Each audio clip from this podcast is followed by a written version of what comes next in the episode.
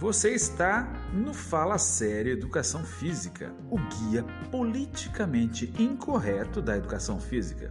Aqui você recebe dicas para melhorar a sua saúde e, de quebra, contraria o senso comum das modinhas fitness. Eu sou o professor Márcio Honório e acompanhe nossas publicações.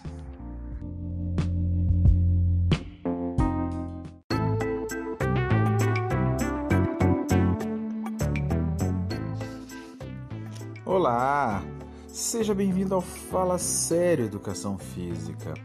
O assunto de hoje é remanescente de uns outros assuntos que falam sobre exercício e emagrecimento, exercício e alimento. E hoje nós vamos é, entrar num detalhe da questão da alimentação. Nós vamos falar sobre o índice glicêmico.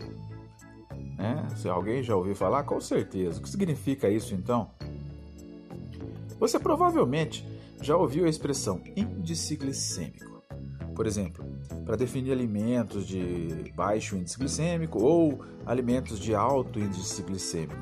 Está na moda falar de índice glicêmico, mas a maioria das pessoas não sabe nem para que se presta esse negócio. Do que se trata? O que consiste? Serve para quê? Eu costumo explicar aos meus pacientes, para meus clientes, que isso representa a taxa liberação de açúcar de um alimento no nossa corrente, no nosso sistema. Digamos que você tem, um, um, por exemplo, um copo de suco de laranja e um copo de laranja em fatias. É provável que ambos tenham 23 gramas de açúcar, mas o índice glicêmico, ou IG, do suco de laranja é mais elevado do que de fatias de laranja. Por quê? O corpo converte o açúcar do suco de laranja em açúcar na corrente sanguínea muito mais depressa do que converte o açúcar de fatias de laranja. Por quê? Por conta das fibras que constam na fatia de laranja. E aí, essas fibras desaceleram o processo de absorção. Aí aumenta o tempo dessa absorção. Tá entendido? Então, é, isso implica dizer o quê? Ah, o suco de laranja é gostoso tal, mas ele se perdeu tudo o que? A fibra é só açúcar, entendeu? O problema dos alimentos com índice glicêmico muito alto, como os açúcares transformados em suco de eh, ou açúcar de cana, por exemplo, é que são convertidos rápido demais na corrente sanguínea. Quando o corpo recebe muito açúcar de uma vez, isto é, mais do que pode usar como energia e armazenar nos músculos para quando precisar dessa energia, ele começa a guardar. E no nosso caso, esse açúcar nas células vai para a célula de gordura. Então, toda vez que você tem um pico de insulina, quando você ingere um alimento com alto índice glicêmico, vai dar um pico de insulina. E toda vez que essa insulina é descarregada, ela precisa carregar esse açúcar que está entrando e distribuir no nosso corpo. Então, primeira parte vai lá para o cérebro, segunda vai lá para o teu fígado, do fígado vai uma parte vai para a musculatura e o que sobra sempre sobra vira gordura, porque a energia não se perde, ela se transforma. No nosso caso, ela se transforma em gordura. Veja que coisa doida, né?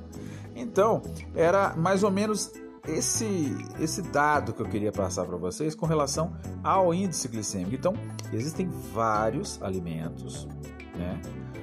principalmente os carboidratos e com diversos é, índices alto, médio, baixo. Depende muito da quantidade de fibra, depende da quantidade do, da, da, da frutose, que é o açúcar da fruta, por exemplo. É, se é um amido, vira farinha muito rápido e assim por diante. Isso é interessante que? Se você vai iniciar um programa de emagrecimento, você precisa evitar os picos de insulina inicialmente. Por quê? Porque se você está gordinho, com excesso de peso, isso implica em dizer que você já está viciado em utilizar o substrato glicose do seu corpo. E quando não muito, você já está usando a musculatura do seu corpo. Você está canibalizando o seu corpo. Lembra que eu falei do canibal esses dias atrás?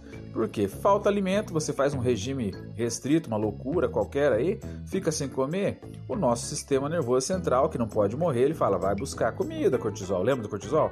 E o cortisol olha para todo lado, não tem, não tem açúcar pronto, porque está tá, tá em déficit, gordura demora para ser transformada, ele vai onde? Onde tem um restinho de glicogênio que dá para reconverter em açúcar que está na musculatura. E aí você vai perdendo massa magra e com o tempo desenvolve uma carência muscular. E aí vira um círculo vicioso que você tudo que você faz você engorda, você não perde mais peso. Então a a, a manha da coisa, o pulo do gato é o seguinte: o exercício te acalma e faz utilizar a via adequada para queima de gordura, via lipolítica. Muito bem.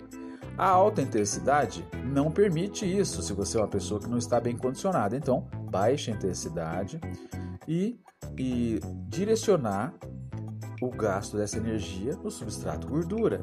Alimentar o seu corpo, enchê-lo de energia, mas com carga glicêmica baixa, que agora você já entendeu, carga glicêmica baixa, entra gradativamente esse açúcar no seu corpo, devagar, então não vai dar o pico de insulina. Tá entendido? Se tiverem dúvida, deixe um recadinho aqui no nosso podcast. Visitem o nosso canal Fala Série Educação Física lá no YouTube tem mais de 100 vídeos lá para vocês olharem, assistirem, compartilharem com seus amigos, com suas amigas, com seus pais, com seus parentes, ok? Então, um grande abraço e até o próximo.